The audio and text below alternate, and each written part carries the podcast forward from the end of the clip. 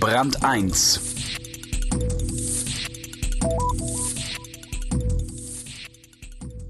Was ist gerechte Bezahlung? Es gibt ungezählte wissenschaftliche Untersuchungen zu diesem Thema und einige kommen zu frappierenden Ergebnissen. Zum Beispiel, dass zu viel Lohn die Leistung mindert.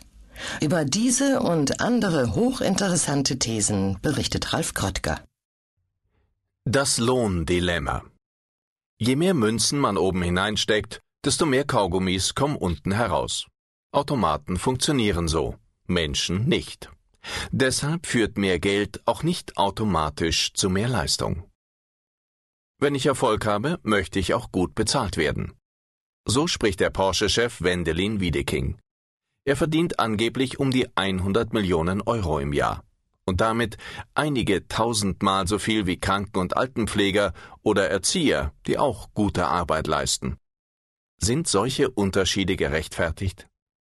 Diese Frage führt zu einer weiteren fundamentalen Frage.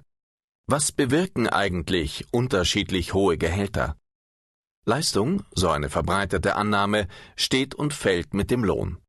Bezahlten wir Pfleger und Erzieher besser, bekämen wir auch bessere Pfleger und Erzieher, so der naheliegende Gedanke. Nur könnte bessere Bezahlung allerdings auch dazu führen, dass der Beruf des Krankenpflegers für Menschen attraktiv würde, die nicht die nötige Motivation dafür mitbringen.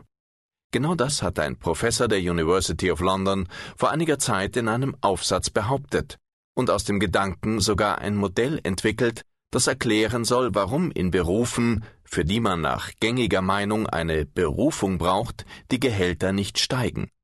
Völlig abwegig? Wenn ich glauben mag, dass Geld auch demotivieren kann, sollte einmal einen Blick in die Wirtschaftsgeschichte werfen. Eine Physik des arbeitenden Menschen.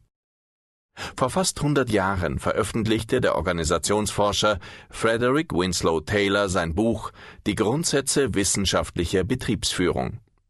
Es hat unsere Welt verändert wie nur wenige andere Bücher. Arbeiter gehorchen ähnlichen Gesetzen wie Teile einer Maschine, behauptete Taylor. Sein Buch war eine Physik des arbeitenden Menschen. Einer von Taylors Lesern war der US-amerikanische Autobauer Henry Ford. Er nahm sich dessen Grundsätze zu Herzen. Durch die Zergliederung von Fabrikationsabläufen trimmte er die Produktionsprozesse in seinen Werken auf Effizienz. Seine Arbeiter am Fließband wurden durch Akkordlöhne zu Höchstleistungen motiviert. Auf diese Weise gelang es Ford, die Herstellungskosten so weit zu senken, dass er das erste Auto für den Massenmarkt anbieten konnte